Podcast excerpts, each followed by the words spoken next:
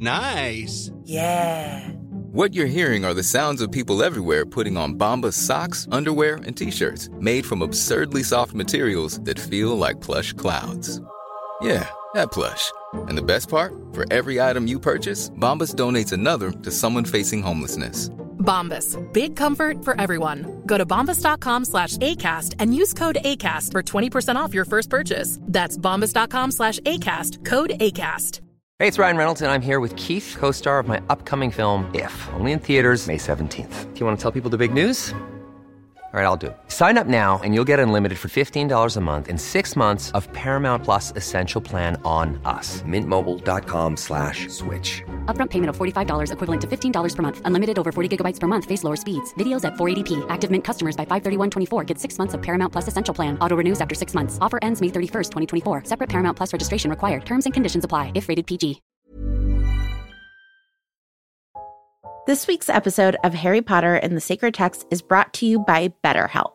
BetterHelp is a mental health platform that provides direct online counseling and therapy services via web or phone text communication. You don't even need to use Floo powder in order to access a therapist through BetterHelp.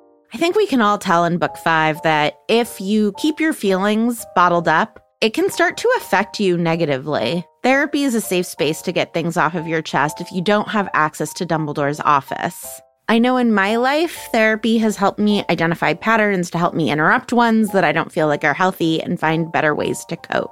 If you're thinking about starting therapy, give BetterHelp a try. It's entirely online. It's designed to be convenient, flexible, and suited to your schedule.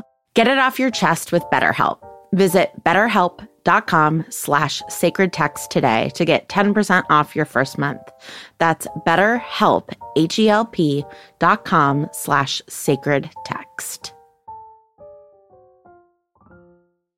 Chapter 7 The Boggart in the Wardrobe.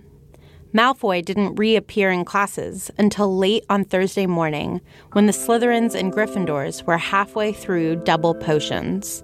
He swaggered into the dungeon, his right arm covered in bandages and bound up in a sling. I'm Vanessa Zoltan. And I'm Casper ter Kuile. And this is Harry Potter and the Sacred Text. We are lucky enough this week to have a special guest to tell our story, Dr. Chloe Angyal, who is a senior front page editor for the Huffington Post, a facilitator for the Op Ed Project. She has her PhD in romantic comedies. That's technically what you got it in, right? Yes, it's yeah. definitely not media studies. It's just purely rom coms. R- romantic comedies. I'm so glad we have an expert on that. Um, and you and I became friends because of this podcast. Yes, our friendship is pretty much the only good thing to come out of the election in November. Yep. I've read studies that say that this is the only good thing that came out of it. Chloe, you are going to tell us a story about the theme of humor. Are you ready to jump in? Yeah, let's do it. Great.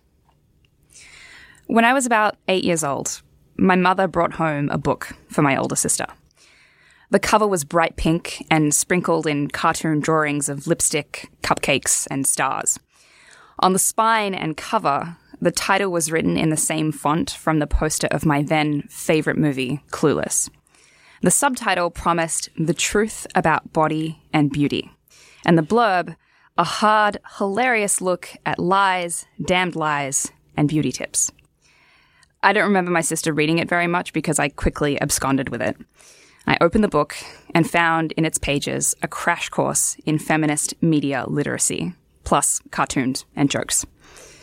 My favorite section was the lists of witty responses to people who make nasty or helpful comments about your body.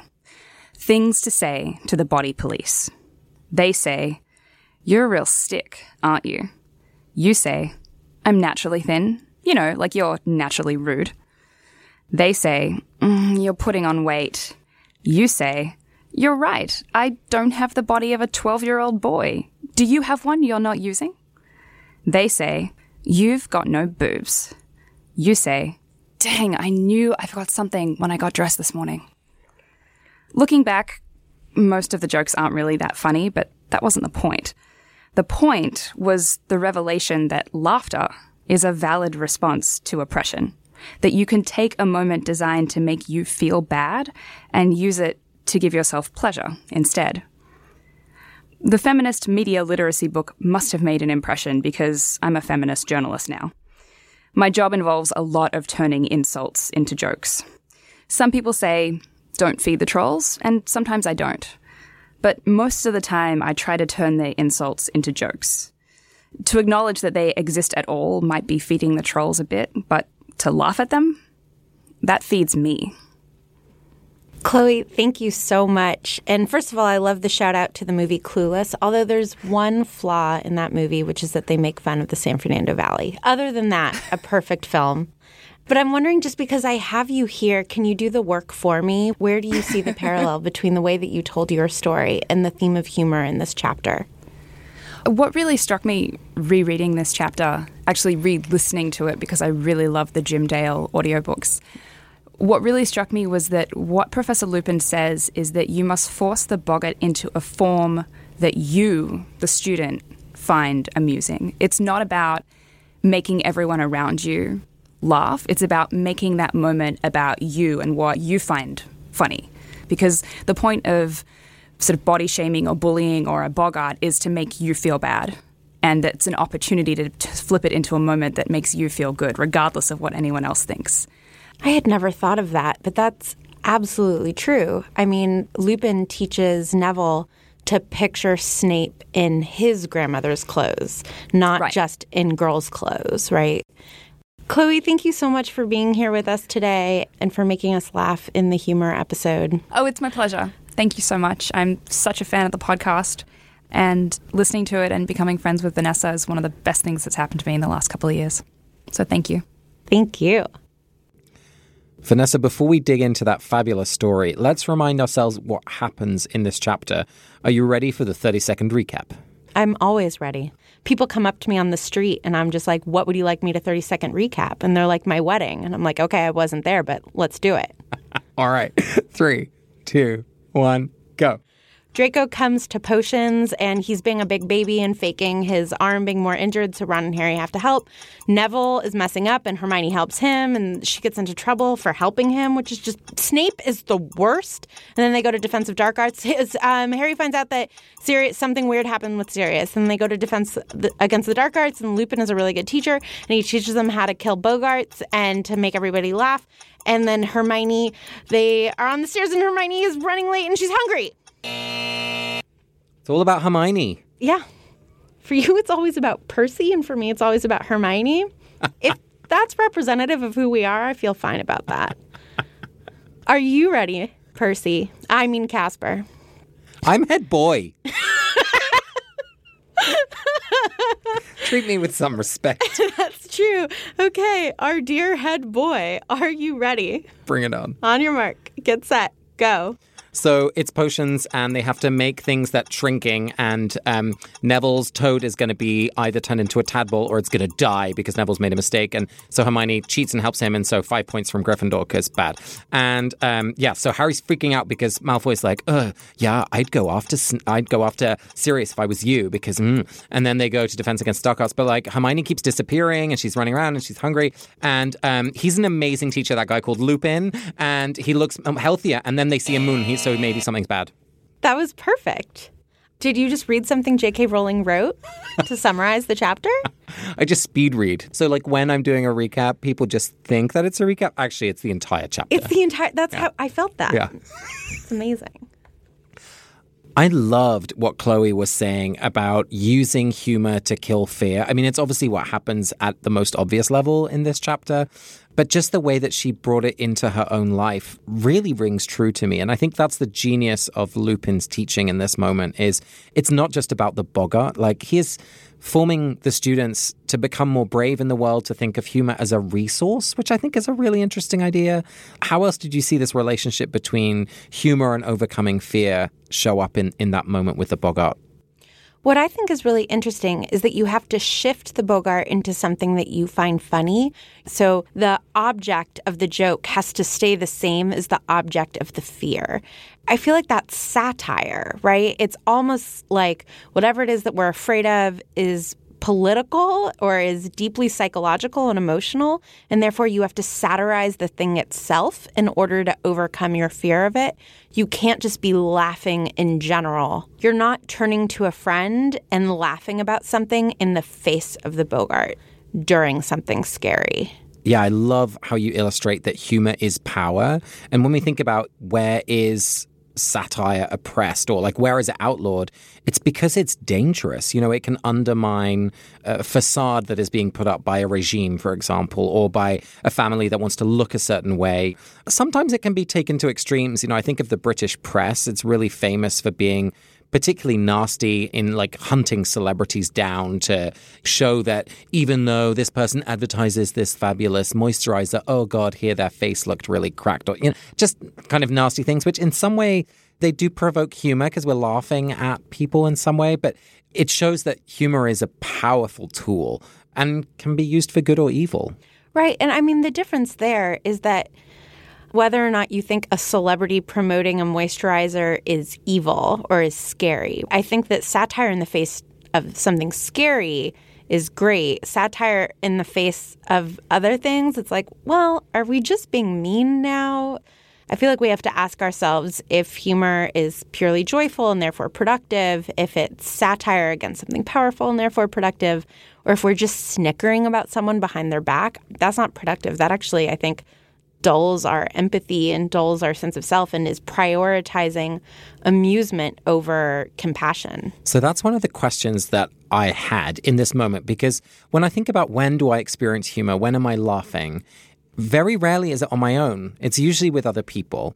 And what's difficult about this exercise that Lupin puts the students onto is that they have to laugh on their own. And, you know, this question of when do we know if it's mean and when do we know if it's just funny or silly and harmless? I think the sense of the relationships that you're in in that moment are really important. Because on the one hand, it could be a counterbalance to a meanness that I have to have other people with me who, if I make a really tasteless joke, other people can be like, no, that's not funny. But on the other hand, you know, you might be in a situation where you're swayed to think something is funny by other people who are around you laughing at something that is tasteless. I just feel like this question of who you're with is something that's interesting in this moment. I agree. And I think the text speaks to this a little bit in that Lupin draws the answer out of Harry that it's helpful to fight a Boggart with many people in the room. Right. And even though you're trying to draw something that will make you laugh from it, it's still helpful that other people are there, that the fear isn't going to be as strong. The Boggart is going to be confused and therefore not as strong of a negative force. And so I, I think we get a little bit of that, of like, it's easier to laugh with other people and yet, you still have to have your own identity of what you think is funny and what you don't. I love that. And it feels so true that fear is more frightening, as it were, when you are on your own. And so to take it on together, literally, so the Boggart is confused as to what kind of shape it should shift into. I love that. And I just want to pull up one of your points, which is one of the greatest ways that you can sort of fight bullying is simply to not laugh at someone when they tell a tasteless joke, right? I love the moments when somebody says something awful and they look at me and I'm just look at them straight faced. And then I find that funny. I wish someone would do that to Snape. Oh my God. Snape finds it funny to torture Neville, and Draco, Crabbe, and Goyle are like his little audience. There's a line Crabbe and Goyle laughed openly, watching Neville sweat as he stirred his potion feverishly. Neville is scared that Snape is going to make him kill his pet, and Crabbe and Goyle are like, haha, that's a great joke. Snape is irredeemable. I don't care that he loves Lily. I'm over it. Conversation done. well, I mean, I do want to point out the really nasty moment that you're referring to, right? Snape is pointing out the mistakes that Neville has made, and he's saying, then we'll test Longbottoms. You know, we'll test his potion. And he is, as you say, he's really playing to the crowd of Slytherins who are supporting him. Who are 13, and therefore their senses of humor are not exactly sophisticated. Congratulations, 40 year old man. You are making 13 year old boys laugh certainly we're seeing humor being used as a weapon here, right? We're picking on the little guy to make us feel better if you're Snape. But I also think I'm seeing humor being used as an escape by Snape. We know that he, he he does love Lily, despite that not being a redeeming factor for you ultimately. But he's clearly desperately unhappy. We know that he'll be revealed to be a double agent, right? There's a lot of conflict and a lot of hidden identity and a lot going on for Snape. I feel like he is using this opportunity to demean Neville as a way to escape facing his own pain. Do you know what I mean? Yeah. I'm tired of that being an excuse. You know, bullies are people who are bullied, and Snape feels bullied in whatever way. But like, you have to interrupt the cycle. And I have a ton of empathy for children. And I think around the age of 25, your brain is fully formed and you are an adult and you have to interrupt these cycles. But something really interesting that Chloe said to me, you know, we were just chatting as friends about Harry Potter because that's what I do. And something she said about Snape and Neville is that she wonders if Snape picks on Neville because he sees himself in Neville. Of course he does. I mean, that's internalized homophobia, right? You pick on the thing that you hate about yourself. So he sees weakness, he sees someone who's an outsider, and, and that's who he picks on because ultimately he still wants to be in with the cool kids like Crabbe and Goyle. Like, you see this all the time. He is a teacher and he should say, oh no, that was me. I'm going to be extra supportive of Neville. This is a choice. This is a choice he's making. I'm sorry. Unforgivable and unforgivable that McGonagall doesn't call him out on it, that Dumbledore doesn't call him out on That's it. what I was going to say. I was like, in this situation, it's the manager's responsibility. So, like, my finger is pointing at Dumbledore here. Yet nobody is sitting in and doing teacher evaluations at Hogwarts. I feel like there's a whole book to be written about, like, failed pedagogy at Hogwarts School of Witchcraft and Wizardry. Even when we're on a budget, we still deserve nice things. Quince is a place to scoop up stunning high end goods for 50 to 80% less than similar brands. They have buttery soft cashmere sweaters starting at $50, luxurious Italian leather bags, and so much more. Plus, Quince only works with factories that use safe, ethical, and responsible manufacturing. Get the high-end goods you'll love without the high price tag with Quince. Go to quince.com/style for free shipping and 365-day returns. One size fits all seems like a good idea for clothes until you try them on. Same goes for healthcare. That's why United Healthcare offers flexible, budget friendly coverage for medical, vision, dental, and more. Learn more at uh1.com. This week's episode of Harry Potter and the Sacred Text is brought to you by Redfin.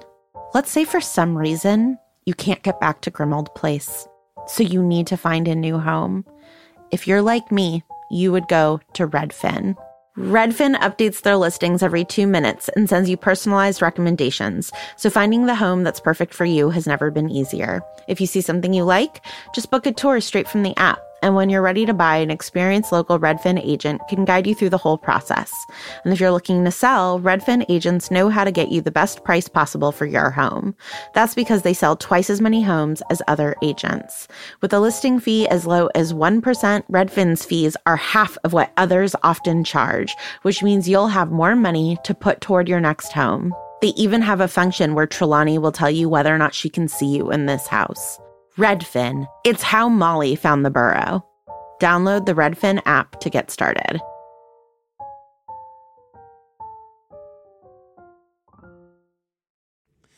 One of the things that struck me, and I just don't know quite what to think about it, so help me out here. You know, the students are lining up to have a go at ridiculousing the Boggart. And the first couple of students, you know, we have Neville who imagines Snape wearing his grandmother's clothing, the hat, you know, all that kind of stuff. And we see Ron who sees the spider. But we also see a number of students. Parvati, I think, sees a mummy, which then kind of unravels and trips over itself. Seamus sees a banshee. It struck me that, you know, we know for a couple of these students, particularly Neville and Ron, what they're seeing is something that they have experienced in real life. Ron in book two has to meet Aragog and all the hungry family members. And of course, Neville has to deal with Snape all the time. My assumption is that Seamus hasn't seen a banshee and Parvati hasn't seen a mummy. And so there's something there about humor being used on something that you imagine you're afraid of. Do, do, you know what I mean? There's just a difference there. Yeah, I just wonder if the mummy and the banshee symbolize things that mm. they're afraid of. Because, I mean, if I asked you what would the Boggart be, I feel like what we're afraid of tends to be sort of abstract, right? It's like, well, I'm afraid of having a really painful death and just being in pain for six months, right? Like, the thing I'm most afraid of, I don't think has a physical form. So I wonder if for all of them, you know, Snape represents for Neville a real thing, but also represents a fear that he's a failure. For Ron, the spider represents spiders, but also his fear of death. And so I just wonder if the mummy and banshee actually are just symbols for other things for all these kids. Like, how scared can Parvati really be of a mummy in and of itself? Right. I think that is so true. We can't even imagine what we're scared of, I guess. Right. You know, to the point with Harry is we even see in this chapter, he is most afraid of a dementor. And so maybe once when they were really little, Parvati and Seamus got scared by these things in a horror story or whatever. But what they're actually afraid of is fear, is feeling that feeling of fear. Mm. And so I wonder if what we have to laugh in the face of is actually.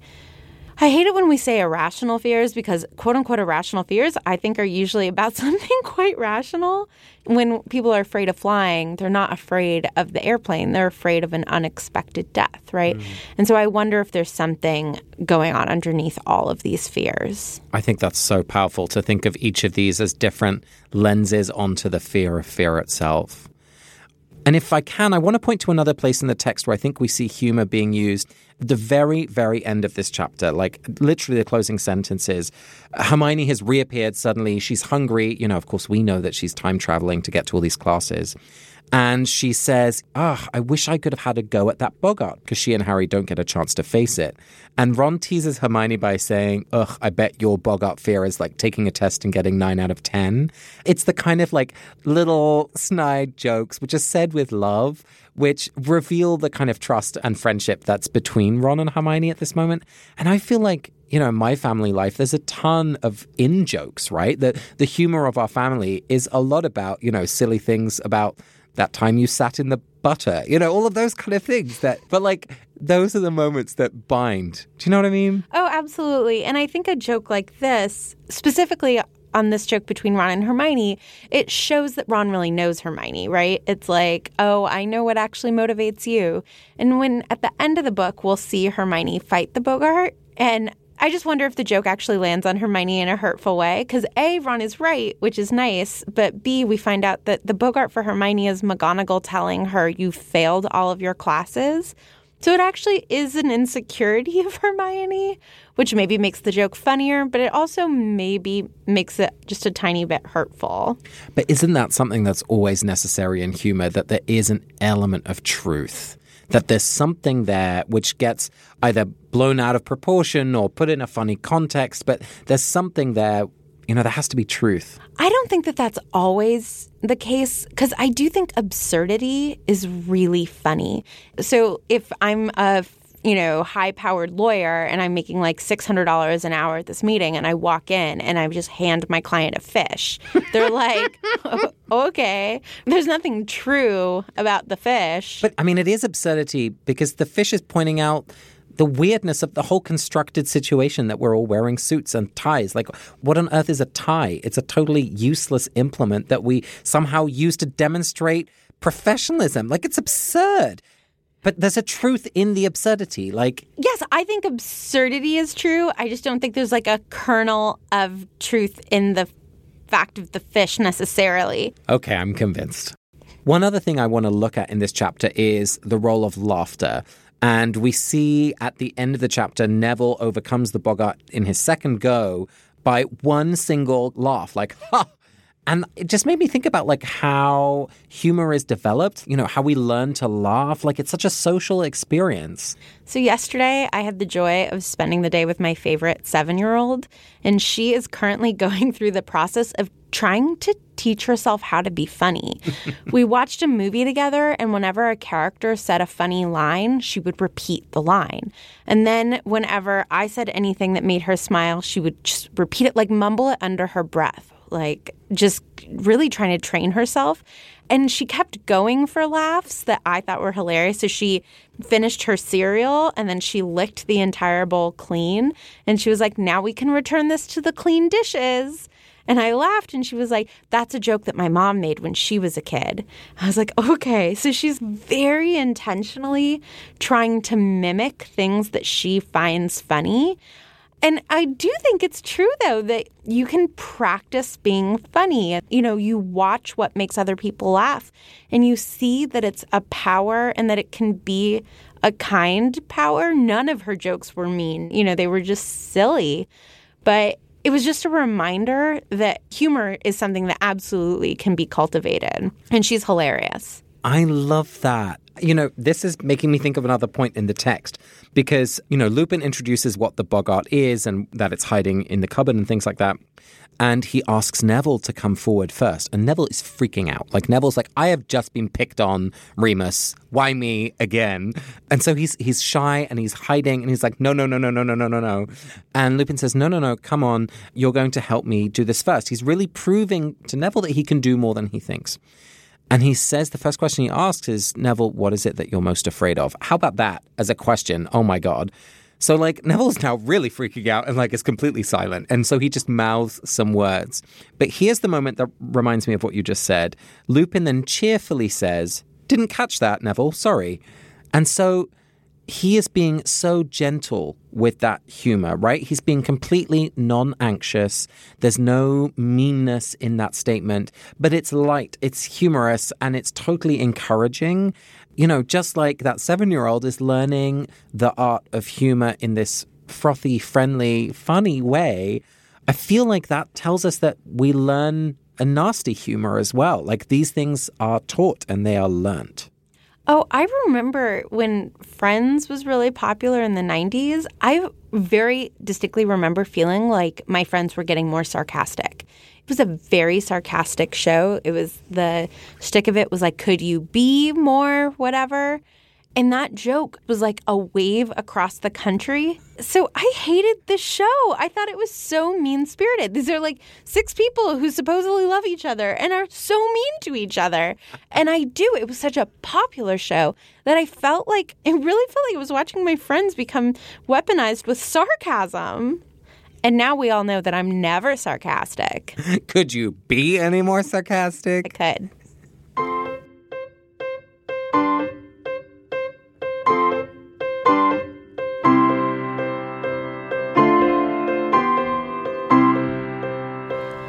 So, Casper, will you go on a Pardes adventure with me now? I've packed my bags. Oh, wonderful. You've probably brought chocolate and a candle. Uh huh. So, just to remind everybody slash ourselves, Pardes stands for a four-step Jewish reading practice. It's Pshat, which is surface or the straight literal meaning of something. Then it's Remez, which are the hints or the deeper, possibly metaphorical reading of the text.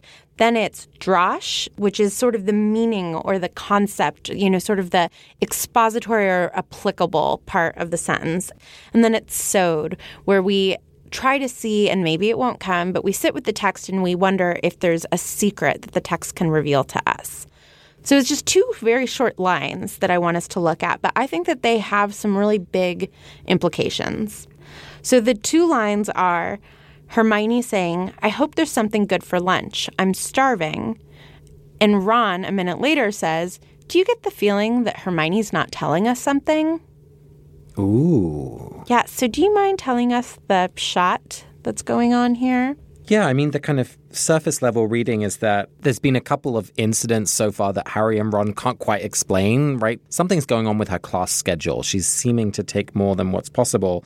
And she's just disappeared. They thought she was behind them, and then she's reappearing at the bottom of the stairs. So they're kind of confused. And it's kind of unusual that she's saying, Oh, I'm starving. So at this point, Harry and Ron are kind of getting conscious that something is going on, but they have no idea what. Yes, perfect. A plus, five points for Slytherin. Yay. Crabbe and Goyle lost you a thousand earlier, so. Ugh, the alumni network always gets into trouble. okay, so the next step is remez, where we're looking for hints or the deeper allegorical things. And specifically, we're looking at where certain words or symbols in these two sentences have come up in different spots in the text. What words jump out at you here, and what does it remind you of elsewhere? The word that really jumps out at me is starving. It made me think of Hermione in book seven when she is being captured and, and she's being tortured and in Malfoy Manor. And even while the Crucio curse is being used on her, she is able to lie against the people torturing her. And so there's something she's not telling them. I, I, don't know. I just see the parallel between this moment where she's hiding something fairly innocent from Ron and Harry and this feeling of starvation or, or, or being deprived of primal needs. And this moment far later in the text, which is much, much darker, where those two things go together again, like Hermione's physical lack of sustenance and the fact that she is hiding information. Yeah, so she is capable of sort of doing mind over body and yeah. endure suffering and still stay completely sharp. Right. And in this moment, when she's much, much younger and perhaps still training that, she does say, Oh, I'm starving. You know, she's kind of moaning about it, which does give away a little hint that something's up. While, you know, in book seven, as she's maturing into a woman, you know, she's able to be more sophisticated about how she presents or hides information. I think she is starving and that that is an interesting side effect of this tool that she's been given by McGonagall with her ability to time travel, which we will find out more about later. But I also think that she's misdirecting the boys. She's like, blah, blah, blah, I was always with you. I'm hungry. Nice. Okay, so she's actually already kind of showing that skill. She's already a woman. Ugh, you're already fanning over Hermione again. Yeah. But so the word starving is also what struck me because this is the book in which I see Ron and Hermione's sort of budding romance really starting. And starving is something that we usually attribute to Ron, right? Ron is the one who's always hungry and always has food in his mouth and is always eating 10 helpings of things. And so the fact that Hermione is the one groaning about being hungry at lunchtime, I feel like if you know you start hanging out with someone a lot or you start paying attention to them, you pick up their mannerisms and their ways of speaking. And you watch the show Friends and you get more sarcastic. I think Hermione has become more attuned to being hungry or has like gotten more comfortable whining about being hungry. I feel like previous Hermione might have been like sensitive to the fact that Harry has actually starved and that there are real starving people in the world, but she's gotten used to Ron being like I'm hungry, I'm hungry, and now she feels comfortable saying I'm starving when she's not really starving. So now is time for the drash, which is, you know, now you can get preachy how you like, Cass. how you like to do. If I was going to write a sermon about this, I would say how important food is. I just think there's something really important about good food. I went on a lovely date night yesterday. Oh, with who? With my husband. Oh, thank God. and we went to a restaurant that, you know, I'd been to relatively recently and it wasn't that good, but we were giving another chance and it was fabulous. And I feel like our conversation was richer because the food was delicious. I was certainly happier because of it. Sometimes we think about the grand architecture of Hogwarts. we think about the incredible teaching, not. But let's not forget about the incredible meals that these students eat every day and the fact that that transforms them every morning, every lunchtime, and every evening to do the kind of work that they're doing. I just feel like that is so important. I completely agree. I was going to go to a different place with food. I, you know, we've talked about this before. I just think it's harder to be kind and to study and to do all these things if you're hungry. And Hermione gets more and more overwhelmed throughout this book and she's getting less sleep. She's not taking care of her body. And this is just a reminder to me and what if I were writing a sermon, I would be reminding everybody that taking care of your body is taking care of your soul and your spirit and your mind and that the only way you can be loving to the people around you is by being loving to yourself first. And now there are a lot of conversations about the commodification of the self care industry, but I feel like eating right and sleeping right is something that can't be co opted by anything. These are just important things that we need to do. I love that. I 100% agree, as with the house elves. Yes.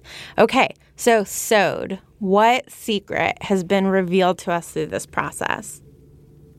Vanessa, what if, because we know that the time turner allows Hermione to do all sorts of things, and she suddenly appeared down at the bottom of the stairs, even though she was at the top of the stairs just a minute ago. What if the sod is that rather than helping her move forward, the time turner tool keeps putting her back, right? Keeps putting her back at the bottom of the stairs. It keeps making her hungry. This thing which we think is there to help us keeps making it harder for her. Yeah, I love that. It's, I mean, it reminds me of Sisyphus, right? It's like as soon as she gets to the top of the stairs, she's just going to be sent to the bottom again. And I'm trying to think about where I see that in my own life, or I think it's a question I just want to be meditating on this week of what do I think helps me but actually hurts me. As soon as I finish saying that, the answer is my cell phone. But I mean, what else, right? Like, what are the things that I think are helping me get ahead? Multitasking is something that I do all the time, even though I've read all the studies that say it makes you unhappy and it just means you're doing more, not well, right? Like you don't even you don't even get more done and you're just doing things not well and you're not enjoying the thing in front of you. So it's terrible for you. And I like cannot give it up. I will not give it up. So, yeah, I wonder what other things are invisible in my life that I think I'm climbing these stairs faster than anybody else and taking advantage of things when really it's just this constant. I'm just going to keep ending up at the bottom of the stairs. Let's hand in the time turners, people. Hey, it's Paige DeSorbo from Giggly Squad. High quality fashion without the price tag? Say hello to Quince. I'm snagging high end essentials like cozy cashmere sweaters, sleek leather jackets, fine jewelry, and so much more. With Quince being 50 to 80% less than similar brands. And they partner with factories that prioritize safe, ethical, and responsible manufacturing. I love that. Luxury quality within reach. Go to quince.com slash style to get free shipping and 365 day returns on your next order. Quince.com slash style. Hi, I'm Daniel, founder of Pretty Litter. Cats and cat owners deserve better than any old fashioned litter. That's why I teamed up with scientists and veterinarians to create Pretty Litter. Its innovative crystal formula has superior odor control and weighs up to 80% less than clay litter. Pretty Litter even monitors health by changing colors to help detect early signs of potential illness. It's the world's smartest kitty litter. Go to prettylitter.com and use code ACAST for 20% off your first order and a free cat toy. Terms and conditions apply. See site for details.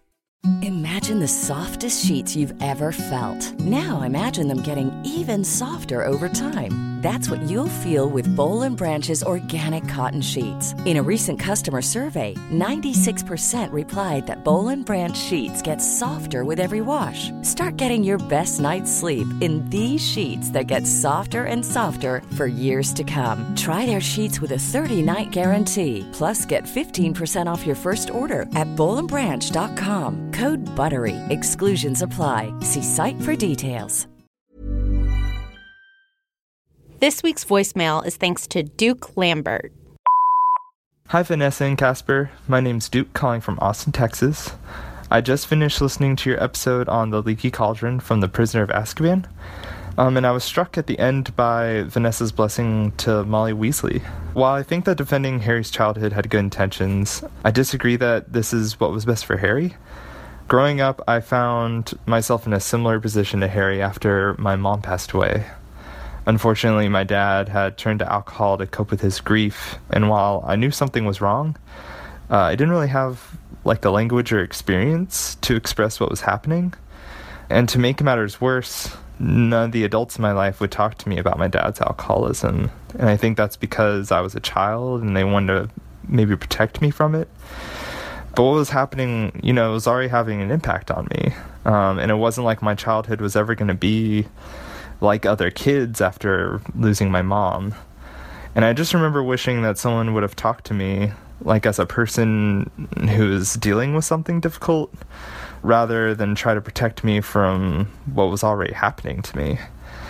Um, and I couldn't help feeling in this moment that maybe Harry, who's been through so much already at this point in the books, um, might have wanted someone to talk to him that way too.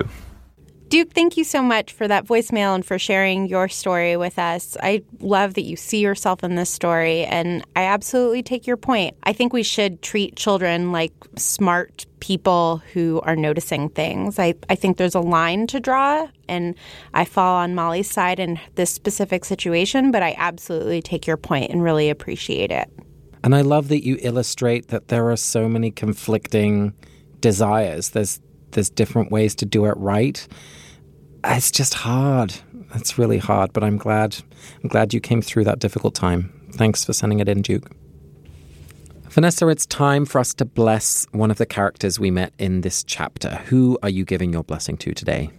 So I am going to bless Hermione this week. Hermione really annoyed me in this chapter. Lupin specifically asks Harry a question, and then we know that Hermione is standing next to him, like on the balls of her toes, being like, call on me, call on me.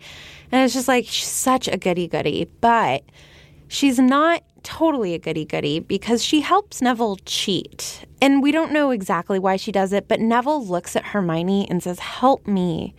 And Hermione just does, right? It's like this is not goody goody Hermione who's only focused on her own potion and making sure that it's perfect and making sure that she doesn't get caught by a teacher. She just helps Neville.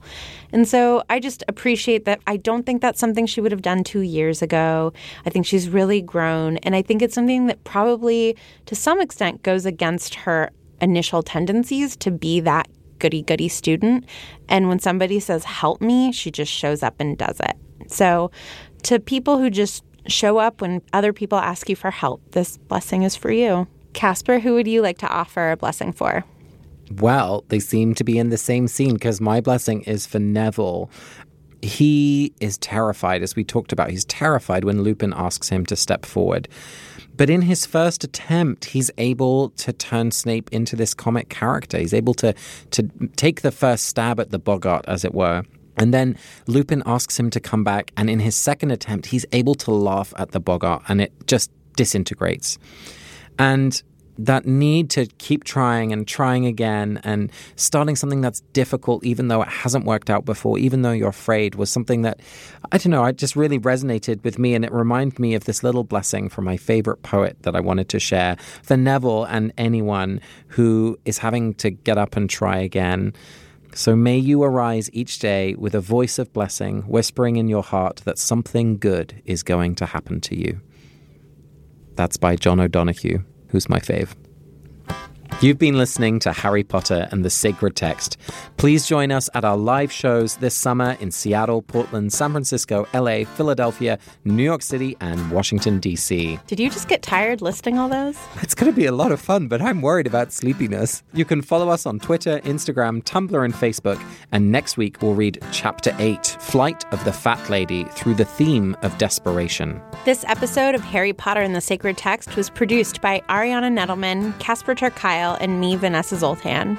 Our music is by Ivan Paisau and Nick Bull, and we are part of the Panoply Network. You can find ours and other great shows on panoply.fm. A big thanks to our crowdfunded donor this week, Andrew Stairs, our voicemail submitter, Duke Lambeth, and Rebecca and Charlie Ledley, and to Stephanie Purcell.